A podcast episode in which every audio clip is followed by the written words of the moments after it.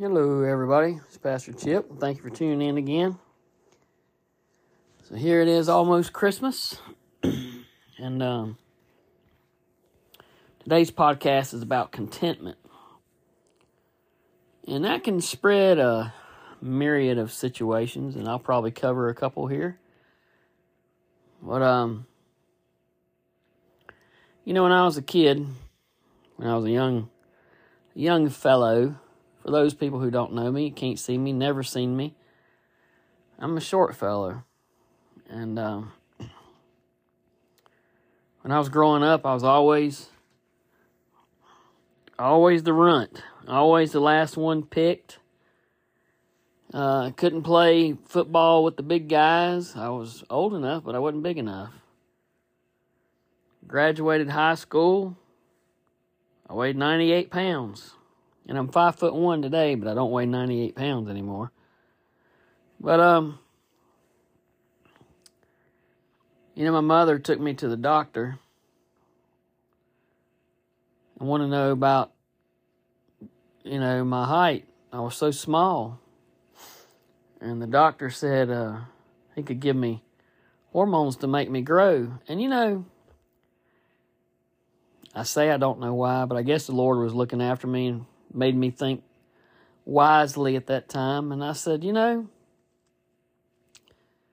I don't want hormone shots. Don't know if it's going to make me have size 14 feet and big ears and whatever. And, you know, um, I'll be just what God created me to be.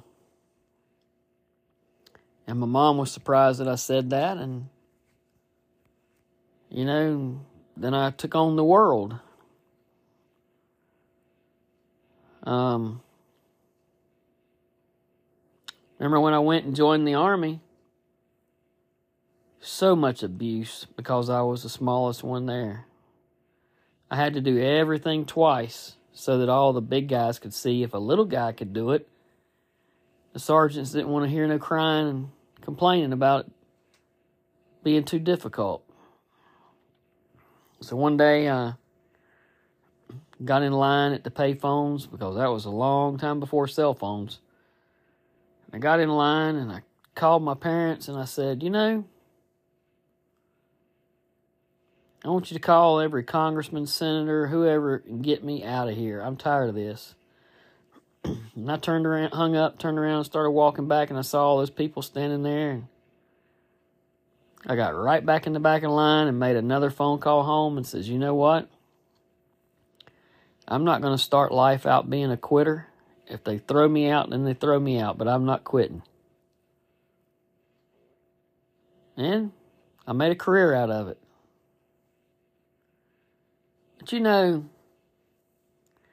it's funny. I just had an encounter with a lady. I've had several encounters with ladies. A lot of encounters with ladies that don't want to go out with you because you're shorter than them. And you know, there's so many people in the world that are looking for relationships and acceptance and someone to treat them right. And then they put a boundary on it for height.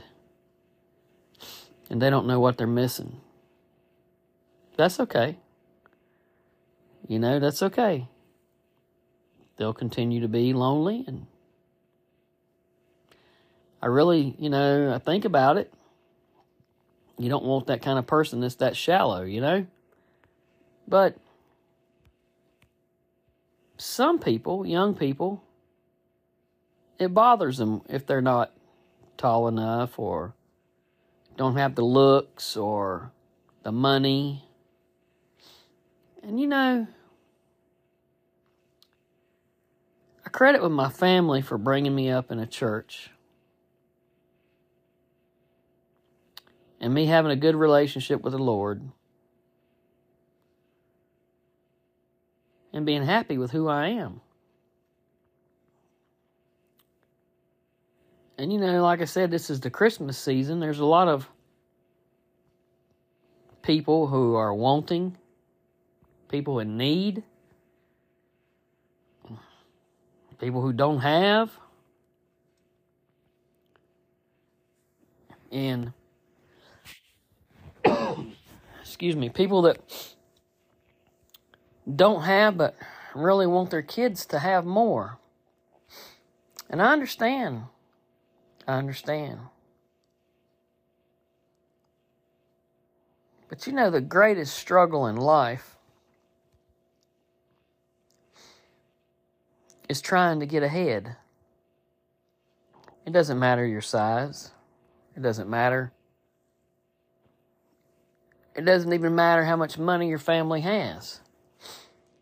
Look at the royalty in Great Britain. I mean, two boys born into royalty. I mean, that will never happen to 99.999% of the world's populations. Those two boys, Prince and um, Harry and William, born into royalty. And yet, one is unhappy because he doesn't have what he wants. You just can't get everything you want. You, you've got to learn to be at peace with who you are. My daughter was talking to me today about um, finances and things and the world. And it's like, you know, every time I get one step ahead, I get, excuse me, I get knocked two steps back. And I'm like, yes, that is the way of the world. But your character is determined by your perseverance and how you endeavor to succeed.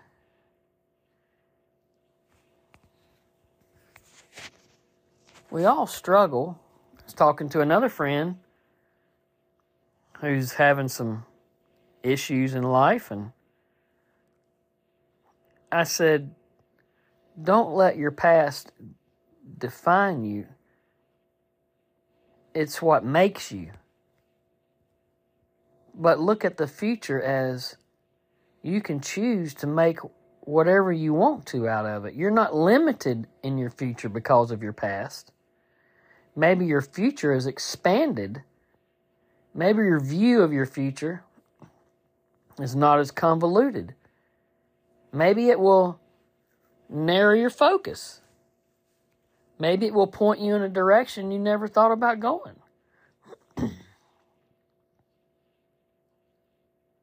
Don't ever confine yourself.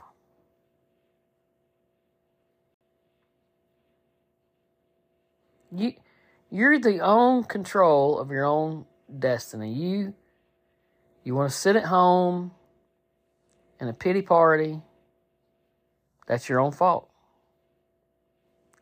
You know, after my wife died, it took me a while and I realized restaurants sold food to people that came in there by themselves just as much as they sold food to people that came in there in couples.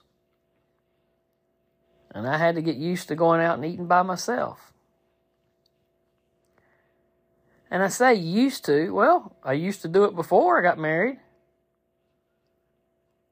But now now it became kind of a a pity party. And I said I'm not going to be in the pity party.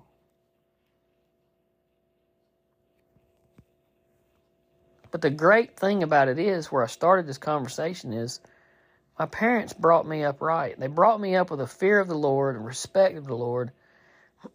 And I've known I've never, ever been alone. He's always been there with me. And you know, here it is, Christmas again. And I'm alone because of the weather, really. But I'm going to go spend time with grandkids. I'm not confining myself to quarters because of a pity party. I'm thankful that I have a God that was born and came and died on the cross for me and has given me so much in life.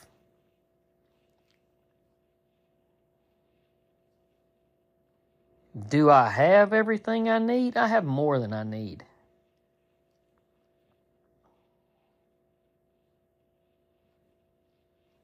That's the reality of it all. We most of us have more than we need. But we have the luxury of having of being able to have more than we need. This is not like the Middle Ages or 17, 1800s where people only had a couple of changes of clothes at the best.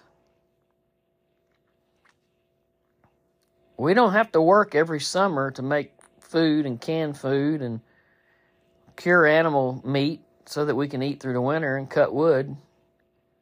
We pretty much all have electric or oil heat or something like that, and food and freezers and cans, and food that's just a drive away to the nearest store. We're really spoiled individuals.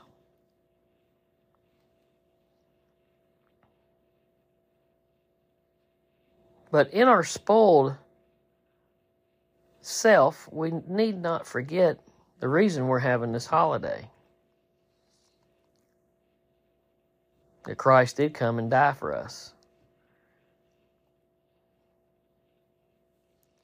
Should be a season to be celebrated and why we why we confine it to one month, well, who knows, but too many people have commercialized it and make it about buying presents and giving presents. And to me, it's more important to be with your loved ones.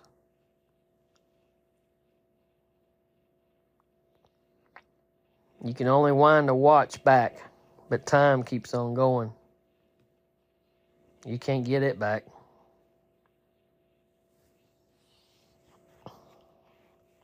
The verse I found was in Philippians 4:10. He says, "But I rejoiced in the Lord greatly that now at last your care for me has flourished again. Though you surely did care, you lacked but you lacked opportunity. Not in regard I speak to need, but for I have learned in whatever state I am to be content. I know how to be abased, and I know how to abound meaning he knows how to be without and he knows how to be with. Everywhere and in all things I have learned both to be full and to be hungry, to both abound and to suffer need. And the last verse is very famous. I mean, a lot of people remember it.